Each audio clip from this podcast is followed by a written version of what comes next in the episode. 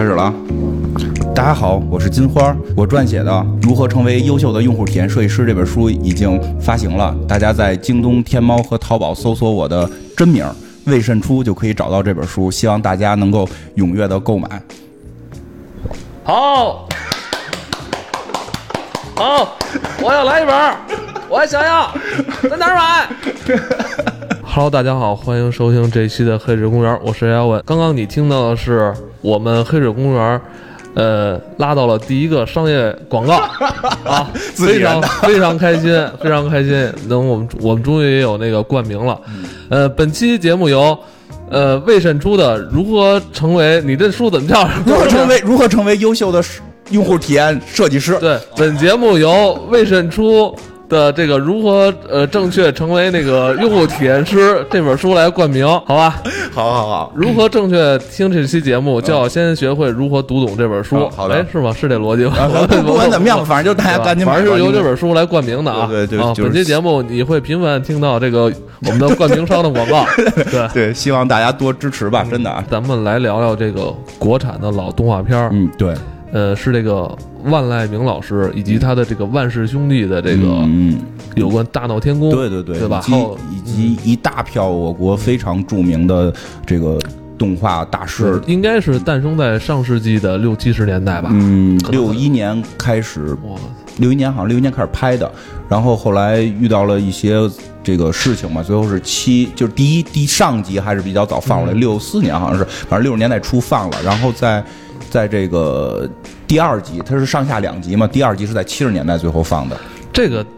当时就是彩色的嘛，对，当时就是彩色。这么牛逼啊！对啊，六几年就咱就做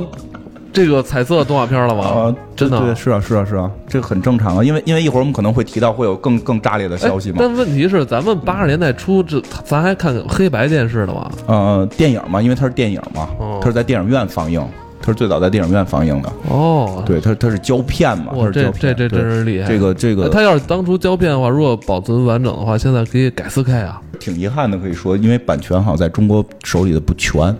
据说全版权是在法国人手里，这个具体为什么我不太清楚，我只能知道我们现在所看到的，在网上，因为你肯定可以搜到它，然后在网上你用比较简单的方法、正规途径看到的是一个大概八十多分钟的吧，八八八十分钟，多长时间？我那我看那版就是你说六四六四出品那个吧啊，六四版出品的那个我那个原版64年啊，六四年，哦，那刚才得重新说吧哦，就是六四年出品的这个《大闹天宫》上下两集加在一起，我看的最完整版本是一百一十三分钟啊，。对啊，就是那个是完整版，就实际上那个一百多分钟的版权不在我们手里。如果在国内就是正规渠道看到的，应该是在九十八十八十七分钟左右啊八十七分钟左右的，会少。尤其是第二部，下一部会少很多情节。据说是有三十分钟的情节在法国人手里。差点忘了，我来，那个你说一下国安十一哪个片儿？有《银翼杀手嗯》二零四九，嗯它是咱们以前这个《银翼杀手》老片儿的续集。我不知道听咱们这个节目的听友里边有没有就是《银翼杀手》以及菲利普迪克有兴趣有吗？应该有我觉得应该有。如果有的话，如果你有一些想对这部作品，就是《银翼杀手》这部作作品想说的话的感触，感触吧、嗯感悟，你可以给我发信，嗯。啊，就可以发我到我这个我们的这个邮箱黑水公园邮箱全拼黑水公园完了圈 a qq 点 com 嗯，都做这么多广告了，顺便再做一个公众号的广告吧。啊，就是因为确实我，就是好多人还老问这件事儿，就是我们现在基本上一些观后的东西会在公众号来做一些短短的音频，对就大家有兴趣搜索一下我们的公众号“黑水公园”，嗯嗯然后这上面会有我们短的一些音频，跟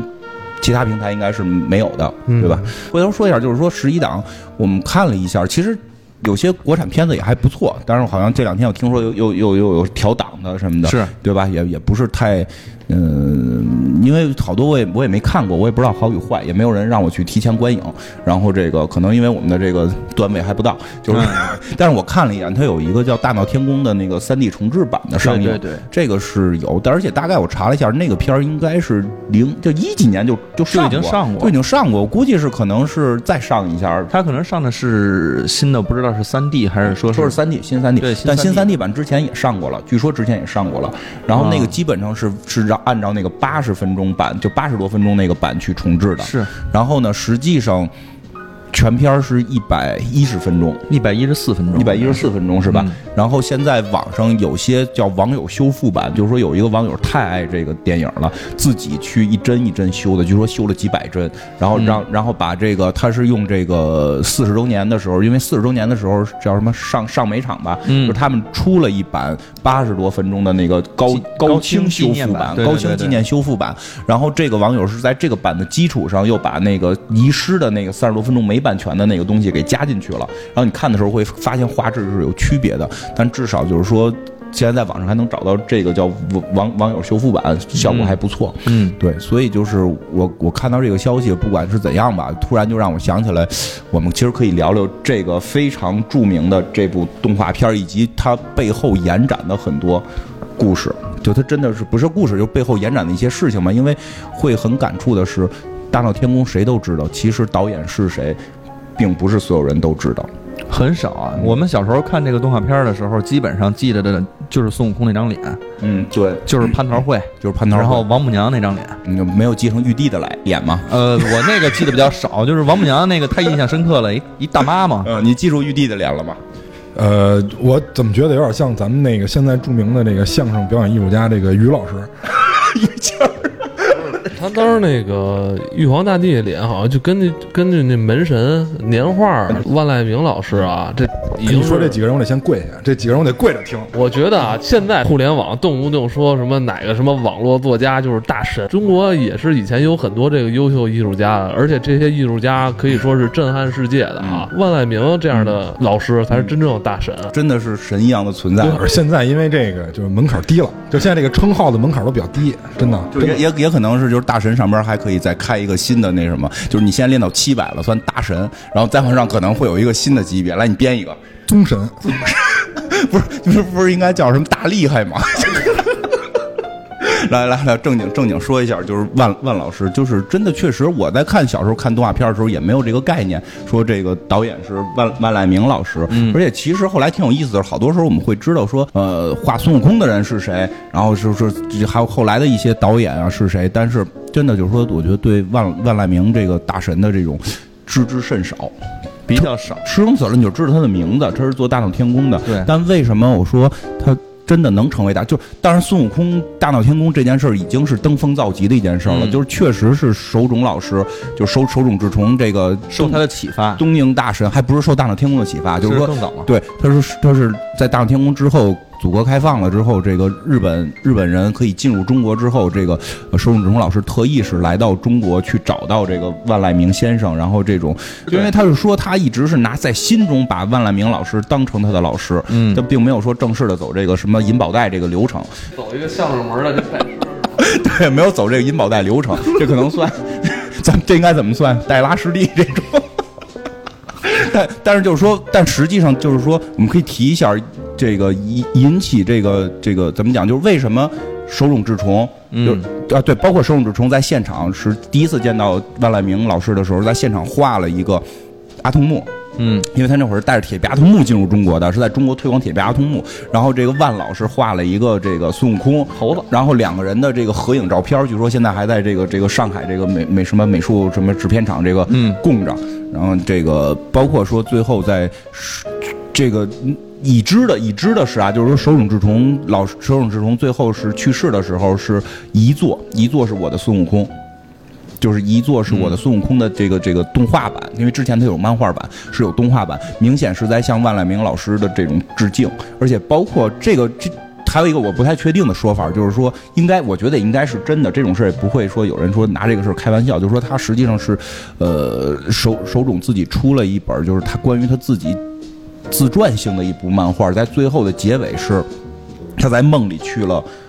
万里长城，嗯。然后有人说你看那是谁，然后说那个就是万老，然后就是他就是在漫画里边跟跟万老就说你你是我的启蒙老师，然后那个我特别喜欢就是你塑造的孙悟空，我也要塑造我的孙悟空，我的孙悟空将要在宇宙里边进行战斗，然后那阿童木嘛，应该不是阿童，应该是是他最后要去要画的呃对要画的那一部。你说这不是龙珠吗？对啊，所以我就说后来他没有做完这个，他去世了，所以后来就是日鸟山明本日本有人继承了他，就是鸟山明老师继承了他，就是这这就是一个孙悟空去宇宙打仗的事儿嘛。就所以你会发现，其实日本很多漫画东西，你说是真的假的呀？这应该是真的啊，这个是有资料的。但是但是他那个漫画我没有看到，他那个漫画我没有看，但我的孙悟空这部漫画是真的存在的。杨而明这个是我们猜测，因为就是说他他是手冢治虫提过这个概念，他要做一个孙悟空去宇宙打仗，就是万老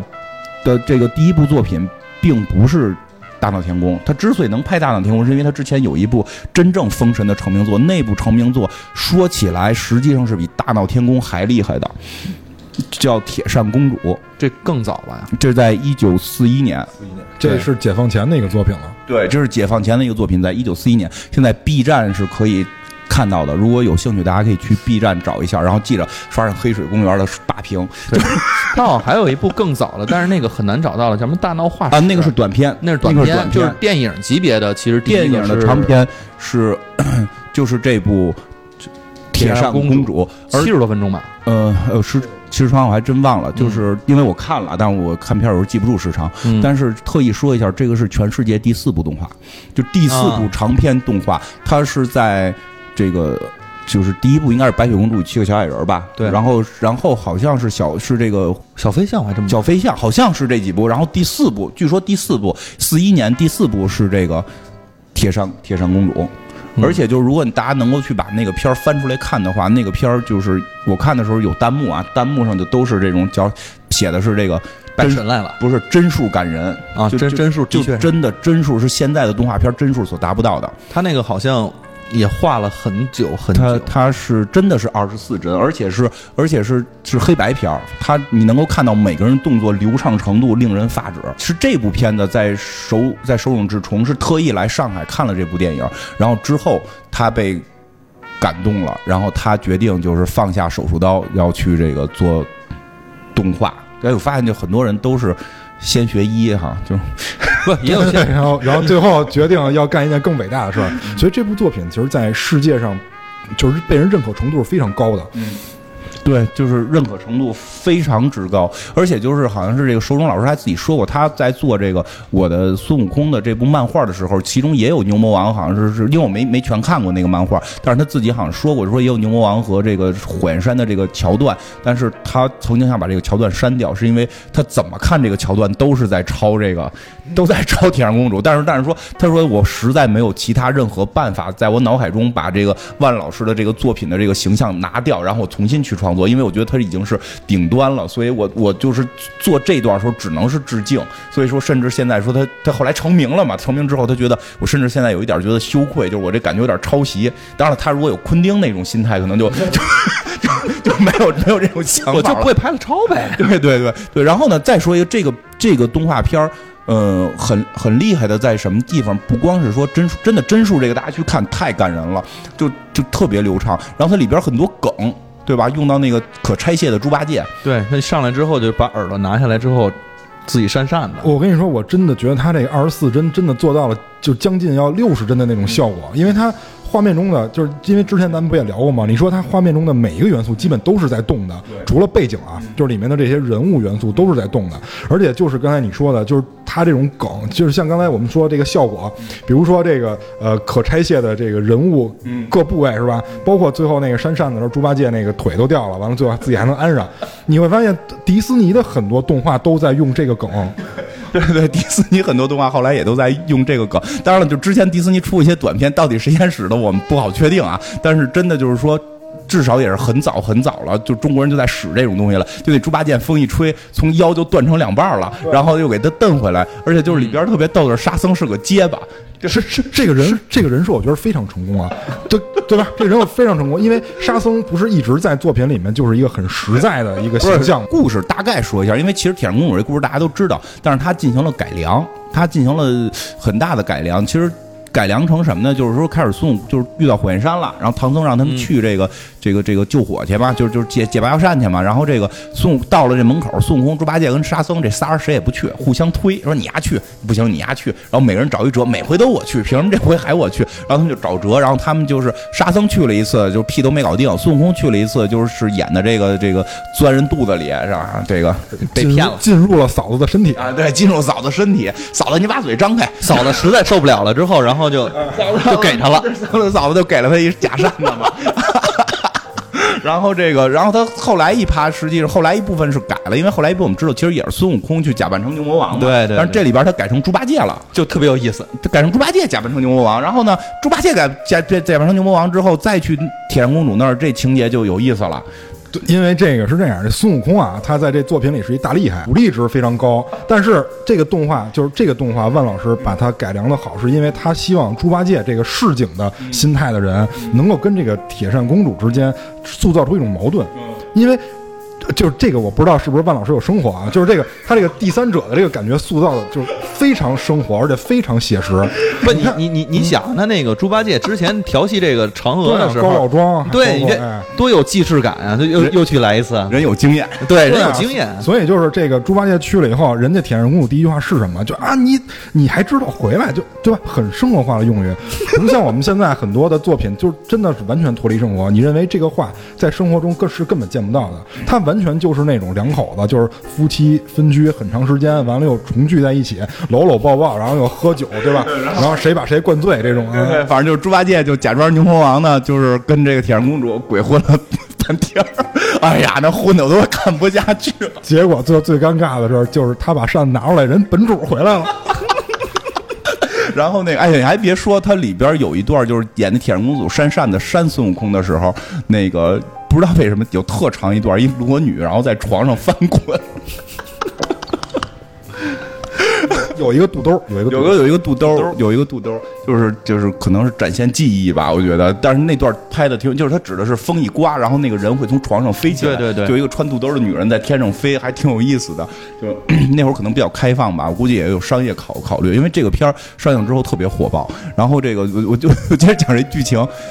我接着讲这剧情。然后这个这个这个孙悟这个猪八戒就是。去把扇子骗来之后，人本主回来了，本主变了一孙悟空，然后把这扇子又给弄在就在门口了，我记得对对，就在门口又给弄走了。所以呢，就这个时候又没成功。这猪八戒、孙悟空跟沙僧都没成功的情况下，回去找到唐僧了。这个时候，唐僧正在这个火焰山给大家讲讲大道理呢，讲讲这个，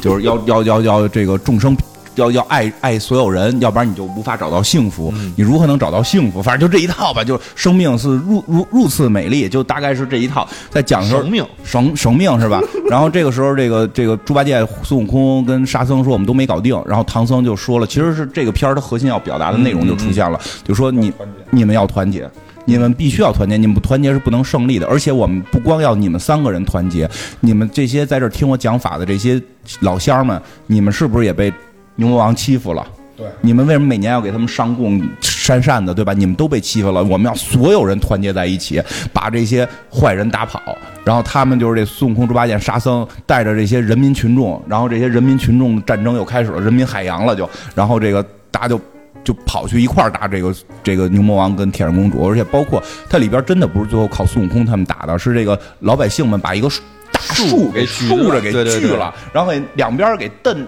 蹬两边给蹬开了，然后中间就就就是就是蹬开之后，那牛魔王跑到这儿给牛魔王夹脑袋夹住了，这个时候才把牛魔王打败。所以所以就是说，其实据说啊，据说这个片儿上映的时候是被电神给剪了的，就是当初的电神，当初的电神是什么呢？四一年是日本人，就是据说当初可能会。有一些文字会更明显的表现出来了，全国人民统一在一起，可以把日本人打败的这么一个情绪。但即使说这个就是就是是日本人剪的，还是说是当初他们怕这个被日本人发现，就是给调整了的？这是是是当初是在上海，当然上海已经孤岛了嘛，然后在上海孤岛是放映过的，然后所有的这个全国人民 被这部电影感动的，就是觉得我们能够团结起来把日本人打败。然然后，但是在这种情况下，好像也是说过了几个月，日本人还是看出这个端倪啊，看出了一些端倪。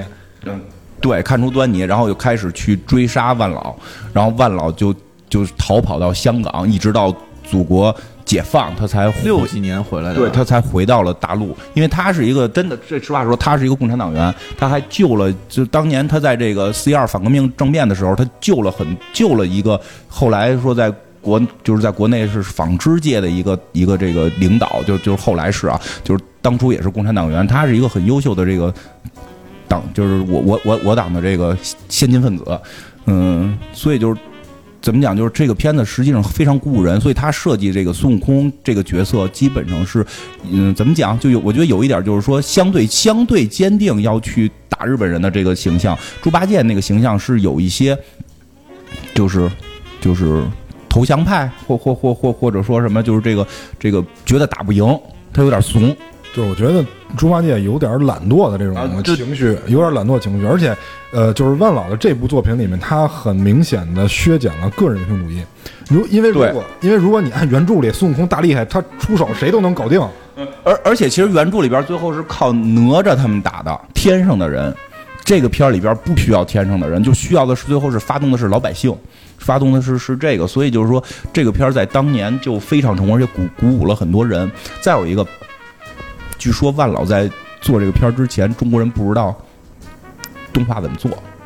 这是他跟他的兄弟，就是叫万古禅和万超尘吧，就是他四人一共是兄弟四人，就是他自己是特别想从事动画这个行业，然后他的弟弟们就纷纷的就学了动画，就学了画画，那会儿没有动画，学了画画，然后他是他们是自己在自己的小小作坊里边去做这件事儿，而且他们是据说是当初为了安全是先逃到了这个这个，就日本人进攻之后，他们去了重庆，但是他们觉得在重庆。就是也被日本轰炸了嘛，所以他们最后又杀回到上海，在这个敌敌人的这个腹地去去做这个反抗日的这个片子。我我我真觉得好的电影或者说好的片子就是宣传这种东西，不是你要拍一个把坏人打死，或者说你把日本人打死，这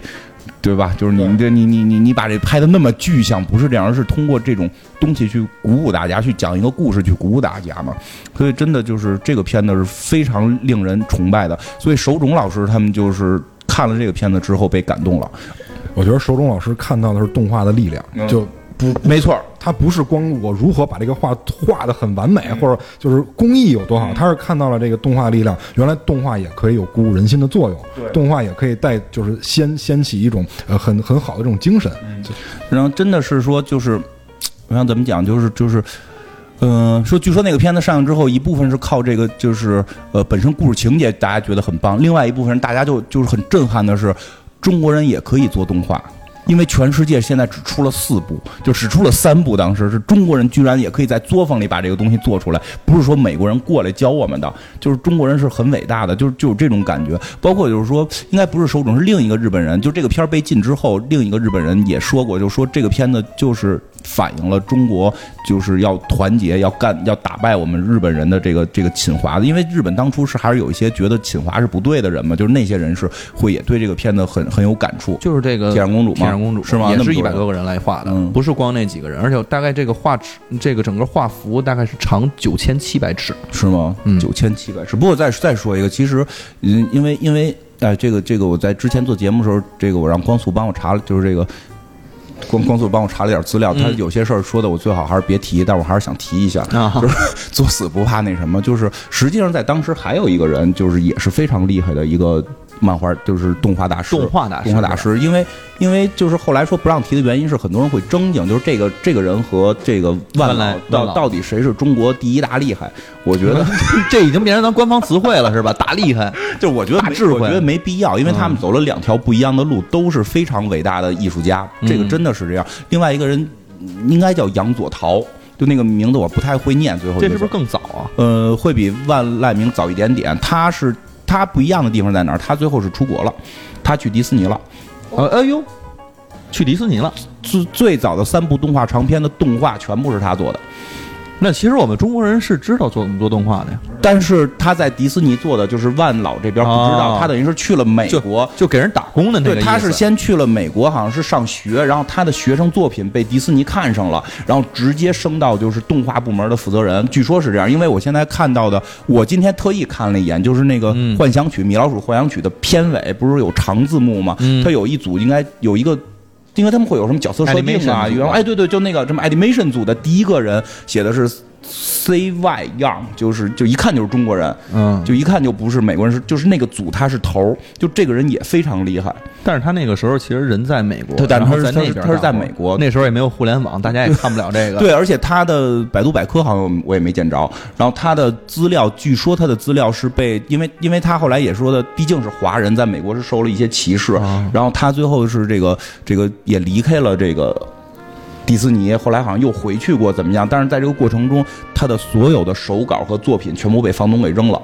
就非常之可惜。就这个，就实际上在那个那个时候，就是最早，就是我觉得自豪感可以有，嗯就是最早的动画长片的是有中国人是是我们中国人参与的，而且不是说我我是那个那个他们在那儿画，我给他们扫地，并不是，而是动画组的组长，这个是、应该是组长，因为他排在第一个，这个是很厉害的。但是他这个不太一样呢，就是就咱们之前也聊嘛，他还是在给人一个打工的那种性质，嗯其实在去我。觉得这个无所谓，我觉得这个无所谓，是是是但就是说他都是骄傲，但是没有必要去争竞，就是到底谁是第一，谁是第二，我觉得这个没必要。你说，因为我觉得养老厉害，我就得说万老不好，或者我觉得万老厉害，我觉得养老不好，我觉得在我心里边都是神，对吧？对，俩俩俩神，都都都是神一样的存在。因为他们可能是这样，他们觉得这个杨老啊做的这个工作太太专了，因为他是绘画的工作嘛，太专了。然后这个万老呢有这个整体操盘的这个感觉，呃，可能还真是，确实是因为这个不太一样。那就是说到后来，我们退到就是回到大闹天宫来讲，就是我觉得就是就是因因为怎么说呢，就是孙悟空的形象到底是谁设计的？其实不是万籁鸣设计的，不是他设计的。不是他设计的，是是一个叫张光宇的人。是，也是他之前出过什么《西游漫》什么漫啊、也是个漫画家，也是一个非常著名的国内的漫画家。因为后来就有人聊到过，说为什么《大闹天宫》这种级别的地动画在中国不会再出现了。然后《大闹天宫》的主主画师严定宪也是后来《哪吒闹海》的那个导演，就他说说你们想象一下，就是 就是一部漫画请了国宝级的这个。传统艺术大师这个张光宇来做人物，在做其中一个的人物设定，而副导演叫唐城吧，是做小蝌蚪找妈妈的导演。然后就这这这这都是国宝级人物。然后这个据说好像当初的配音有一个是给《简爱》配音的，就就都是非常厉害的人物。然后然后呢哎，，我想知道他们当初是跟谁学的呀？就是万老师自己研究的，自己琢磨自个儿，但是他也会看当时迪士尼他会看迪士尼，他是看那个就是迪士尼短片受启发，然后自己去研究的。然后到六十年代的时候，他被他回国之后，他就是动画组的总导演了，就是很厉，就是大顾问，就这种就导演。然后他。是，然后是上美厂组建的这个班底，就告诉他，因为因为说万老师这样，他说他拍完《铁扇公主》之后挣了钱了，因为那玩意儿肯定就是很火爆嘛。但是他是由于被日本人迫害，他逃到香港了，他就一直想把《铁扇公主》去做下去，就是要把《西游记》的这套体系做下去。他特别想做《大闹天宫》，然后呢，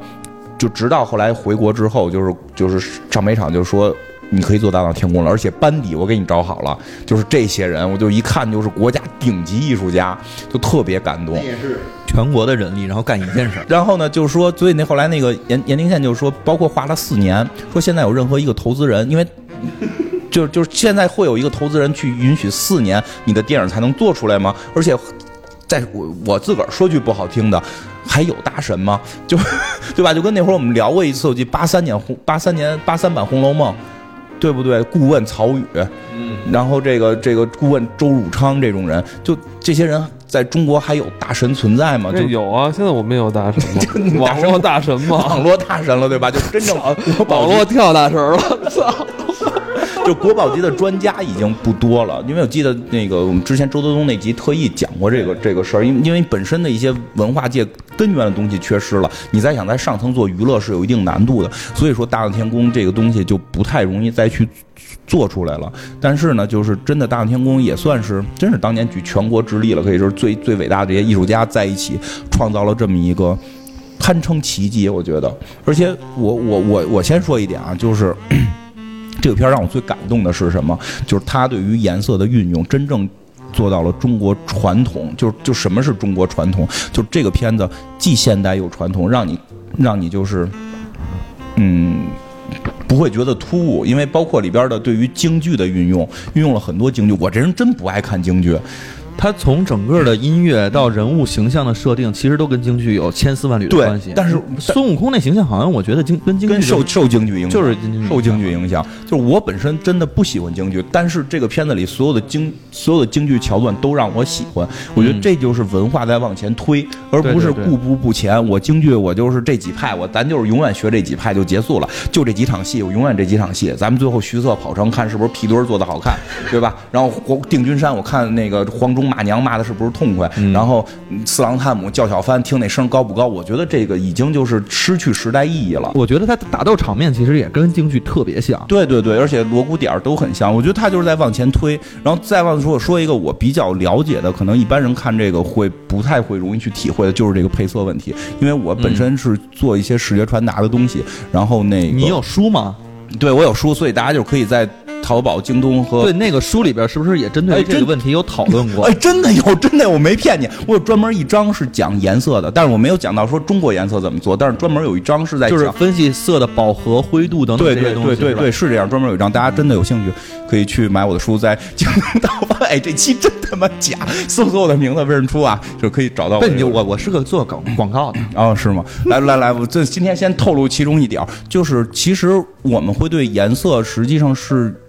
因为我们上学学的时候叫填色，就是画一个九宫格或者画十六宫格，往里不停的填颜色，然后要求你做到是既调和，然后还有对比，你要去讲哪几个颜色是对比，哪几个颜色是调和这。是不是色板啊？呃，对，差不多。然后，所以我们会讲色的三种三种元素，就是三三要素。嗯、红绿蓝，不是，那个是叫色相，是吧就是色相、色相、明度和纯度。嗯这个这个就是是如如果我们就是说。做的颜色好看，一定是要调和在一起的。其实最常见的，我们就是说，比如绿色调的，那你就偏里边别出现太多红色，对吧？就是暖跟暖冷的这种区别。对对对但我们会发现，就是在《西游记》，就是在《大闹天宫》这部动画片里边，孙悟空的那张脸上边红的、黄的、绿的全有，但你看着他舒服。对这个就是。我觉得这是什么？这个是中国，这是中国特有的配色的一种审美，但是在现在中国已经完全缺失了。因为我听那个《红楼梦》的时候，蒋勋老师讲过一个桥段，就说，呃，贾母，贾母就说这个林黛玉他们的这个这个这个这个，应该是说林黛玉吧，说林黛玉那个潇湘馆前边有竹子嘛，说她现在差一个红帘子，为什么竹子是绿的，帘子是红的？这个红绿配起来才好看。其实我当时就一直在想，红绿配赛狗屁嘛，就红配绿赛狗屁，对吧？就就这怎么可能会好看呢？那中国的传统审美就这么次吗？然后后来我在翻重新看《西游记》大闹天宫的这个动画片的时候，红绿我突然发现它真的是红绿配，对对对而且真的好看。原因是什么？它把它把饱和度降低了，嗯它降低饱和度，就是因为我们会讲三三原色，其中有一项调和就 OK，它是在饱和度上进行调和，所有的饱和度都偏低。然后呢，其实它也是不是有点那种墨韵墨韵的感觉？就是。嗯，不是墨韵，就是饱和度的问题但是它跟日本特别逗的什么？日本也调低饱和度，日本的配色现在我们一般叫性冷淡风，嗯，就是就是你特喜欢吗？我我不喜，我就最讨厌性冷淡了。我就喜哎啊我就喜欢 S M，现在 就 就是日本的那个号称性冷淡风，就是你都觉得会有点偏灰或者有点嗯偏、偏嫩粉，都有那种颜色。它是在降低饱和度之后调高明度，就是高明度的饱和度，高亮，呃高亮饱和度的状态下，嗯就就有就是点刚蛋蛋老师怎么解释这个问题来的？这现在叫扁平卡通风格，但是，但是我们在看《大闹天宫》的时候，中国那是什么风格？是相对低饱和度的暗色。我相对低饱和度的暗色，我们会发现在里边很少见纯白色。玉皇大帝身上的衣服是米黄，就是他们所有的袖口那种它都是灰度很高嘛？都是都是灰度，因为我们知道，如果你把一个纯黑，你把一个纯黑旁边搁一个中度灰，你旁边再搁一个黑，中间那个中度灰的视觉会感觉是白色。对，对吧？如果但是如果你中间是个纯白，你会刺眼，嗯就就就会变得让你看着不舒服。所以所以说，它这里边用的很多你看起来是白色的东西，你可以定格定住，然后拿吸管吸，绝对都是中中中度灰，就是。就是偏中度的那种灰，很多是带蓝色的，嗯。因为它有考虑到环境色，很多是带蓝色的这种灰，就是所以我们看那个片子会你觉得非常舒服，因为我我看了一个那个修复版、重制版，重制版，重制版它是有点奔着日本那个配色去的了，嗯，啊，就会你就会觉得扎眼，你就会觉得它那个就是就我们那个就是我我我们公司的美术嗯。会有一句话说这种颜色，它叫用呲了。哦，对对对对对，就是它那个感觉啊，就日本那配色感觉，就是刚才说那个扁平卡通啊，它就感觉是把这个颜色上面蒙了一个白色的，加了透明度的蒙版，对对对，有就有这种感觉。但那那种会让你感觉很舒服。对，那会调和。但是你如果说把那个白的色板去掉了之后，你摘掉之后，你看那个颜色是很扎眼的，很是这样呲的。是这样。但是就像刚才金花说这个红配绿这个问题，其实你会发现我们古代的这个园艺，因为中国的园艺历史非常悠久，嗯为什么它这个阁楼旁边要种竹子？当然雅是一方面，嗯配色也很重要。但是你发现它竹子旁边配的这个就是涂的这个漆，不是那种艳艳红，是朱红。对朱红对对对这个很重要，这种配色很重要，而且竹林它本身它是能够产生那个阴影效果的，阴影效果也对是，它等于把这个朱红又加深了一档，嗯嗯然后再跟这个就是阴影阴影这面的这个竹子，因为阴影这面的竹子也不是翠绿了，它是这种暗绿色，对所以这样你就会显得很和谐，它是这种配色。所以就是看完《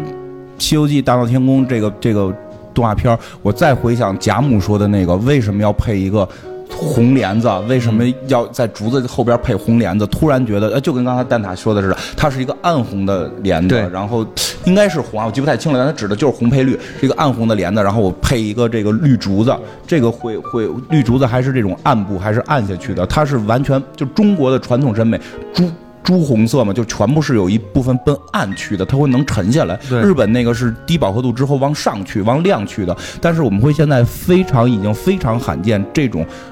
中国特色的红配绿了，这个这个真的很罕见，所以而且很多人。就是只是听名字说红配绿是中国，这然后大家就真的来一个红裤绿袄，然后特别切。再有一个就是，其实这个片儿也把剧情改了，对吧？就是啊《大闹天宫》也把剧情改了，对，就是一部分省略了一些东西，一部分省略了一些东西，一部分是在结尾改掉了，没有让如来佛去把孙悟空压住。对，没讲到那一块儿，然后他就结束了嘛。呃，对，他就是结束了，但是他也就是特意没有去讲，他因为他可能更多的是在反映这种自由啊，这什么。然后整个这个这场就是这个第上部里边让我最感就是让我最喜欢的部分是 是这个叫什么？就是孙悟空去弼马弼弼马温去当弼马温那段，就是看到那些马都在拴着嘛，那就啊就全给全给他们这这怎么养马呀？全给那个哎，我告诉你，那个画马的那个人应该肯定很牛。那个应该那个那个那个那个就是万老，应该说万老号称马痴，我那个马画的好好看，就是万万老特别喜欢马，然后他号称马痴，据说上私塾的时候只学会了一个字儿马，然后那个，所以大家管他叫马痴，然后他巨爱画马，嗯就就。所以他觉得他的作品里基本都有马，所以我估计那个也是真的，那是那是那是上半集我最喜欢的，就是他把马那个江山都给揪了之后，就是你哪能这么养马，咱得自由。然后那堆马，而且特别厉害的是，最后他在这个过程里边，马真的养壮了，就是那个对过程啊养壮了，但是您自打您来了之后，这马全都倍儿精壮。哎，我真觉得就有一种就是我们思想要解放，我们不能把这些。圈养，呃对吧？这些知识分子或者什么的圈养起来，我们要有解放的思想，我们才能长得更壮，才能更好的为祖国做贡献。我觉得是有这种心态在里边去表现这个的。但是马天军一来就给这个摊儿给踢了嘛，嗯就就是这个，谁把马给圈起来的？对这点呃谁把放出来的？对对，这一点我觉得那什么。哎，我多说一句，就是你们你们知道弼弼马温这词儿怎么来的吗？就弼弼马温实际上就是。就是怎么讲，就是是有典故的，就是不让马得病，然后对对对，其实照顾马是吧就是不让马得病。最早就是因为最早好像是在哪个年画还是那个什么雕版画上有出土的文物，还是说流传下来的这种，它上面画最早的三个字儿不是现在那个孙悟空的那个弼马温，是那个躲避的避，我就能明白，马是那个马，瘟是瘟瘟疫的瘟疫的瘟，让嗯躲避马的瘟疫。而且就是说，会发现在中国，尤其是可能北方啊或者西北啊，有一个传统，就是在养马的马圈旁边有雕石猴。啊，明白吗？所以说他在其实孙悟空出现之前就有这个概念了，叫弼马温，而且他的说，据说早期是养猴，是养真猴，养真猴导致的。然后就是一种猜测了，这种猜测就是说导致这个马会在这个猴这这个猴会在马之间来回蹦，不让这个马没事儿撂撂蹶子呀，然后没事儿动换动换呀，就不会让对，就是你在圈养的时候让它去能活动起来，就是说要不然的话这个马可能会会会这个蔫蔫了，会嗯蔫了，或者说四肢会不舒服，然后它就它就可能会导致他得病，所以就是最早有这么一个梗，然后等于最早也是就是就是这个吴承恩老先生可能在写写这个故事时候把这个梗给用上了，所以叫弼弼马温。所以有不是真有这么一官儿？不是真有这么一官儿，对对，但是这是有这么个梗，所以我记得好像说弼马。温是他们对他的一种就是贬义的称对，呼。后来就说是贬义了嘛。对对对因为因为因为弼马温是他当的最小的官儿嘛。对但是包括说就是马跟猴的这个这个关系这个关系一直是存在的，因为有就是中国古代说在在在这个战国之前，就战国那个年代就应该出土有了，就是春秋战国之春秋战国就跟马跟猴必须要有一个搭配，因为叫马上封侯嘛。这个是上半集我比较喜欢的，包括后来他跟哪吒的打斗还算不错。不过下半集其实比较可惜的，我觉得是。版版权版权不全的问题，嗯有些我在看最早我先看了一版那个就是国内能够看到的那个版本里边，嗯就是有些地方跳的比较厉害。是它那个剪的东西会比较明显，就是明显感觉这块儿的剧情其实是不完整的。对对对，而且最核心的是在最后的大大战的时候剪掉了剪掉了很几块好几块，一个是梅山六友是吧？大致的剧情都没有变，就是大对剧情没变，它只是剪了一些细节。对我觉得这个电影如果说咱们单说剧情来说，有一个比喻，我觉得就是削了皮儿就剩瓤儿的一个西瓜，就是很多。对这个剧情没有帮助的情节，他都砍掉了。比如说孙悟空一上来就是大厉害，他学艺的这些，他学艺的这个过程是没有对是没有表达的，直接上来定海神针了，咱就一上来就奔定海神针，对吧？那个地府的段儿也都剪掉了。对啊，就是直达矛盾最深的那个点。对然后拿了定海神针以后，觉得自己那更更厉害了，是吧？嗯更大厉害了，然后就不服嘛。然后人家说咱们把他招上来，这些就是能堆砌主要矛盾的所有点，他都留下了。而且再加上刚才我觉得就是金花说的那个，就是这个万老这些呃老辈儿的这些艺人。他们可能确实是想表达，就是中国真的是起来了这种感受，所以就是包括最后如来佛去降他那段，就没有必要在这在在这里面去加了。我最后就是一个一直上升的这样一个剧情通道就可以，就是让人感觉出我们的一个崛起，让人感觉出我们的一个力量。同时，刚才不也说了吗？就是这个手冢老师来我们这儿也发现了动画的力量就是这个，所以最后没有必要再让如来佛沉下来，因为你再把如来佛把孙悟空沉下来以后，你就又要再去加新的剧情。是，对，就是没，因为他这个片儿，其实万老做东西还是有其想法在里边的，不是说我去复制一个剧本儿，对对吧？因为很明显他，我觉得，我觉得啊，虽然有些人有其他意见，然后也导致了一些问题，但是我觉得他做的孙悟空代表的是中国。代表着中国人民，代表着整个整个中国这个新中国，然后玉皇大帝那些天庭什么，就是帝国主义，就帝他们国主义、封建帝制制，封建帝制、帝国主义，他们已经塑造了一个他们的官这个这种公，他们有系统。啊，他们有他们的系统，他们给我们官儿做，我们不做。挺可惜的，他把刘山眉山六友剪掉了，把哮天犬剪掉了，对。这个特别可惜。他有一段哮天犬跟孙悟空打斗，先是哮天犬跟孙悟空，然后是眉山六友加二郎神嗯。跟他打，然后才是二郎神跟他之间的那一场变化之哎，对，其实说起来就，但是还好，就是最酷的那场就留下来，哎，就是对，没把这点剪了。二郎神大战孙悟空那场变化，那真的是动画界登峰造极的这个表现力他。那个变化在那个年代能把那个变化做的那么流畅，而且他那个所有的东西之间的那种生生相克的关系，而且而且，对对，可以先说一下，先说一下是是怎么着来的？是是谁谁先变的？孙孙悟空孙悟空先先变了个巧巧，一扑棱翅膀变了个鹰，哎，变了个变了个腰子，变了个腰子变了个腰子啊。好，然后呢？然后然后是上树了，变哎不是上树，孙悟空变跳水里变跳水里变鲤鱼，变了个李子。哎对。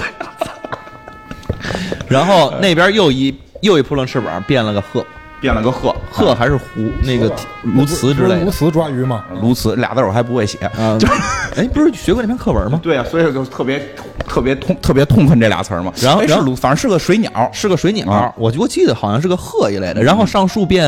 小松鼠了，黄鼠狼的那个应该是，先变的小松鼠，我觉得是黄鼠狼吧，嗯反正反正就是类一个类似那样的东西。啊然后那个谁二郎神变了个变了个蛇，你再再来变个变了个，变了个蛇，变了个蛇就变了个柳子。哎，好。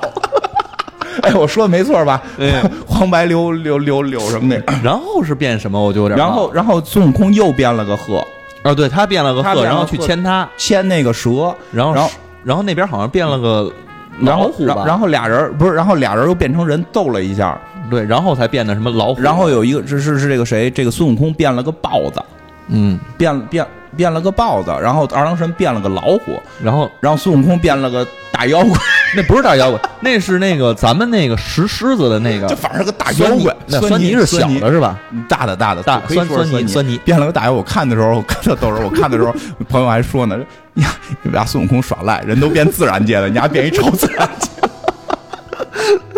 然后那个对，就本身这这场戏在小说里边是有的，是那个顺序可能不太一样。而且那个我记得拍那个电视剧的时候也有也也有也有，但是就是说说一点特厉害的是什么呀？就是。啊，就这突然想起来，铁扇公主时候就是这么做的。她的这个变化，并不是说像我们想的，突然喊了一句什么巴啦啦，或者想喊了一句什么，不是那个水冰月，然后咔，然后变出一个剪影来，然后转圈，然后旁边飘星星，就不是那么变。人家是很自然的。她是真的从人是胳膊是变成了翅膀也好，还是那个盔甲是怎么怎么一个变化，非常之流畅。他这个就是包括刚才咱们说铁扇公主啊，她这个变的起手式是川剧的变脸，你会发现，她先是胳膊挡脸，这个是完全是川剧变脸的这个，就是这个这个调子，一定是先变脸，然后再抻胳膊抻腿，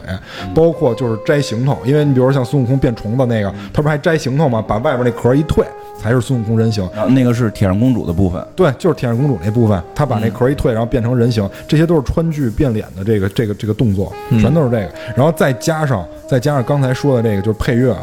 京剧流水版，这个配合天衣无缝，完全是天衣无缝，又有京剧的那个调子。关键的是每一次打斗的兵器碰撞全在点儿上。对，全在点上。这这个非常漂亮。这个第二部特别精华的点就是就是在这个互相变化这个之间的这场战斗，嗯变得这是后来的不管是。迪士尼也好，还是日本的卡通也好，都没有的，因为成本太高。我觉得是一个是成本太高，一个可能想象力。我真觉得这这部戏的这些变化，表现出了中国人想象力的这种强大，真的是这样。哎，包括刚包括刚才咱们说那个铁扇公主的那个想象力，她的很多就是梗，就是包括什么，就是有的时候看一个东西看入迷了，眼睛掉出来这种梗，她的这个就是幽默幽默感很强，而不是说真的生硬的去隔着你，真的去生硬隔，她是完全根据人物性格来的，就这个人物性格。让他该有这种动作，让他该有这种行为，他是这样去表现的。所以，就这个片子看下来就是俩字儿，就是流畅。嗯包括他俩，包括在这个《大闹天宫》里面，完全就是我觉得就是好莱坞现在大片的前身。你会发现前面先给你铺设一些剧情，告诉你这些事件的由来，对上来先给你来一场小的打斗然后最后最后堆到一个大的打斗。现在的很多超级英雄片一定是上来先有一场小的打斗，告诉你这个人的能力，通过这个矛盾告诉你这个人物的能力，然后给你展示完整这个人的人设，然后最后铺设到最后就是跟他势均力敌。这次跟他势均力敌的就二郎神嘛，嗯他跟二郎神之间的这这场对磕，其实在最后是完全是有这个秀技术的成分在里面，就是秀这个国人的动画制作技术，绝对是有的。就是秀技术，不是你刚才说那段，我觉得还有一段，嗯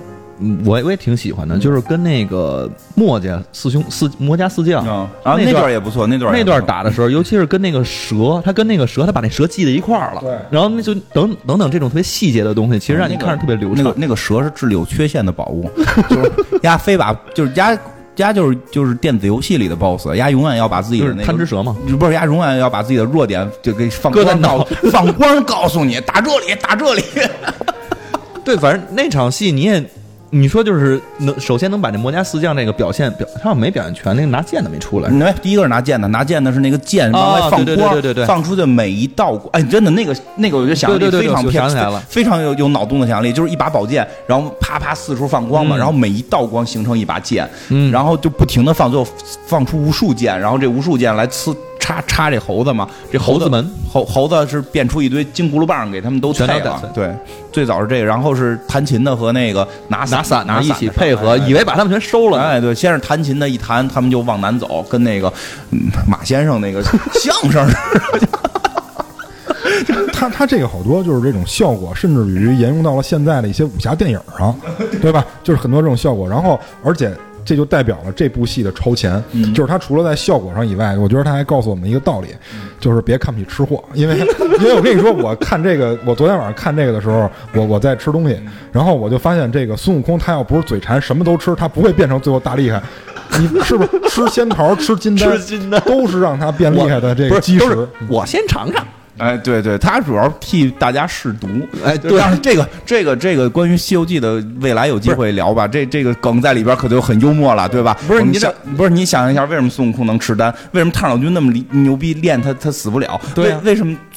为什么炉子碎了到地上变成火焰山？为什么铁扇公主有有她的芭蕉扇？为什么只全书只有太上老君和红孩儿会三昧真火？然后为什么？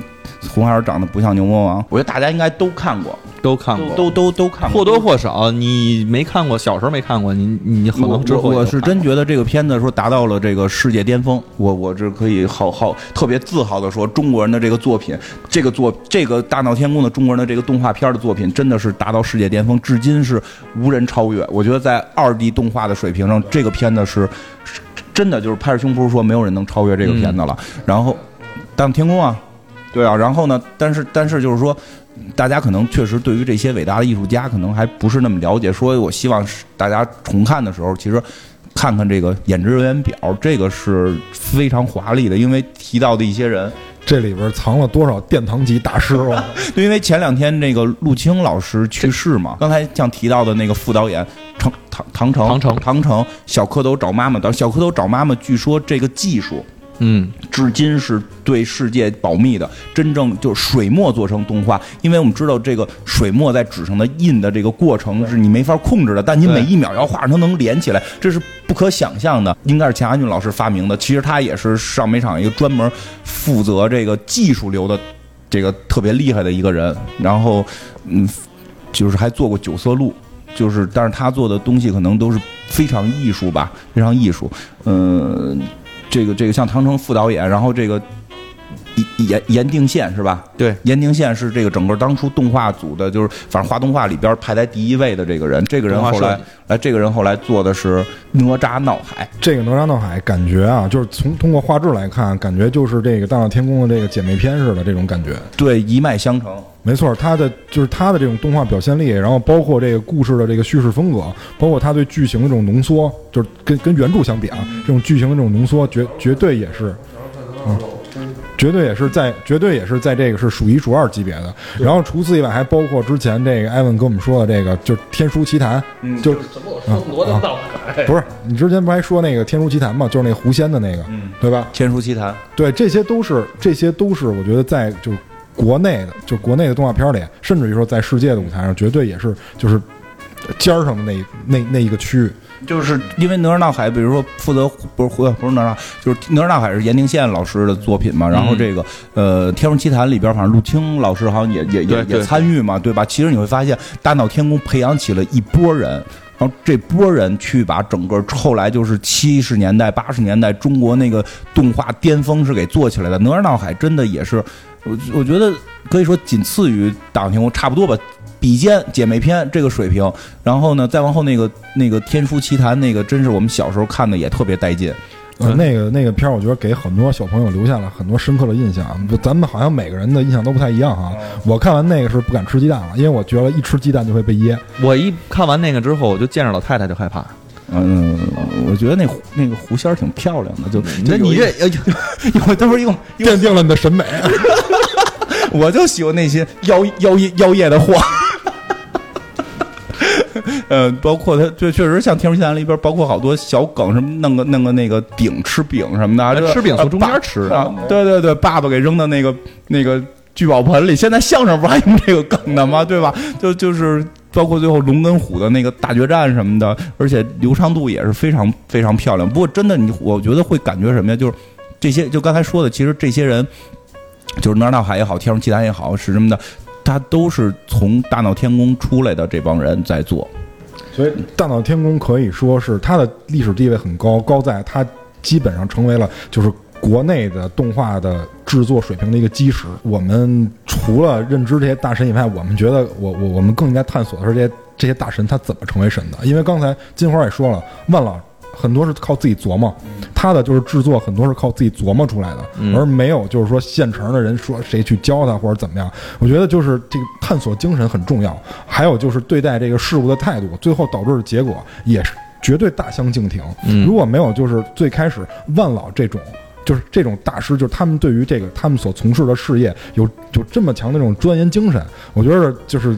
我们怎么可能历史上留下这么好的作品？比如说我们现在如果有人去想学习动画，或者是去想学什么，这些都绝对是教科书级的。尤其是万老一穷二白的情况下，如何去做起来的？就一个字儿爱。这个我最近一段特别有感触。你想做一个东西，你一定是爱它，但现在可能很多人并做的东西并不是爱，而是我要通过它赚钱。我可以通过恨它，然后然后去去在现在这种就是互联网时代，我去造出什么风投什么的这种东西，然后我可以靠恨一个东西赚钱。呃，他也不是，他也很有可能不是自己恨，但是他想希望他希望煽动别人恨。多多说两句，介绍过，就是他妈妈是特别善于。剪纸，嗯，然后呢，所以从小呢，就他们家孩子又多，从小就是给他们家看的方式就是拿根笔，拿个纸去画画，然后晚上给你拿剪纸玩玩手影，就是这么一个玩。他小时候对这东西有一个概念，然后他是真喜欢，然后他上学的时候就是不好好学习，就是画画。就是画画，然后哎，还真是这点忘说了。就他据说他在他在上应该叫私塾吧，那个时候，反正就是上那个时候，老师发现他整天画画，就觉得画的不错，还表扬了他。然后那个，而且就是更厉害的一点是什么？哎呦，你就说这我都有点感动了。更厉害的一点是什么？他在后来靠画画去了哪个大学名我忘了啊，当时的一个大学去打工，并不是上学去打工，是去做的就是给人那个类似于。就是现在你理解是 PPT，就是给人画那个那个那个课件哎，课件给人画课件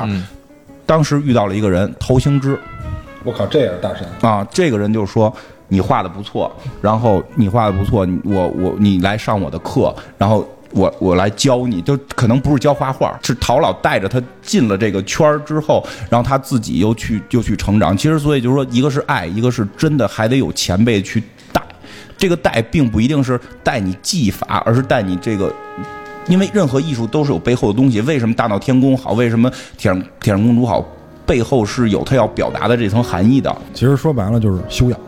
修养很重要。因为你刚才提到这两个人，其实是对于万朗来说，应该绝对是恩师级的这个角色啊。呃。第一个，我觉得我看到的是包容，就是你刚才说他上小学的时候吧，或者说就是年轻的那会儿，他的老师没有说因为他没去学习，而是画画，而去责骂他，而反而是去表扬他，这对他来说是一个鼓励。其实很多千里马很有可能就是冲着一句话，包括我不知道你们之前看过没看过那个早期的诺贝尔奖获得者对他们的一些采访，他们说我们获得诺贝尔，比如说某个领域的一个奖项，其实我们获奖的精神很简单。能够支持我们到现在，这精神很简单，其实就是小时候老师对我们的一一点点教育。比如说很简单的一些原理，比如自己事情自己做，嗯，对吧？就让他有这种独立精神，有这种钻研精神。人越小，他身边的人对他的影响可能是越大的，因为小孩他的可塑性强。所以我在这里面看到了第一个老师对他的包容。我觉得有的时候我们希望，比如说像电影，我们去聊电影也是因为我们去热爱，去热爱这些影视作品，热爱文化作品，呃。你有的时候你老去骂他或者怎么样，其实有的时候会丧失自我，因为你会发现有的时候你骂的那个原理，其实是跟你自己之前提出那个原理是相悖的。我觉得就是得爱，得爱，就是就是包容，能够给他们一个好的环境，能够让他们去发展。当然，你提出批评或者建议可以，但是中肯，然后适可而止。就是他真的是因为那个造成的一些不好的怎么样，就咱别为了就是骂而骂。我觉得这个就有点浪费时间了啊。